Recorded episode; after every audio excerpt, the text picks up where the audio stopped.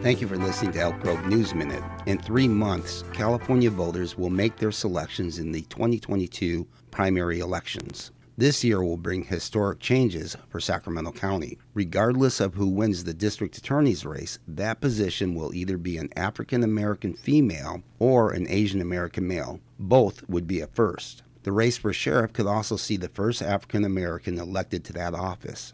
District attorneys and sheriffs are the highest elected officials in the county and hold sway over the administration of justice. Even if these elections will be historic in terms of identity, will they change the trajectory of either agency? The new sheriff and district attorney could be an African American and Asian American, respectively, both of whom are products of those very institutions. Yes, their election would be significant, but it's a good bet they will not rock the boat.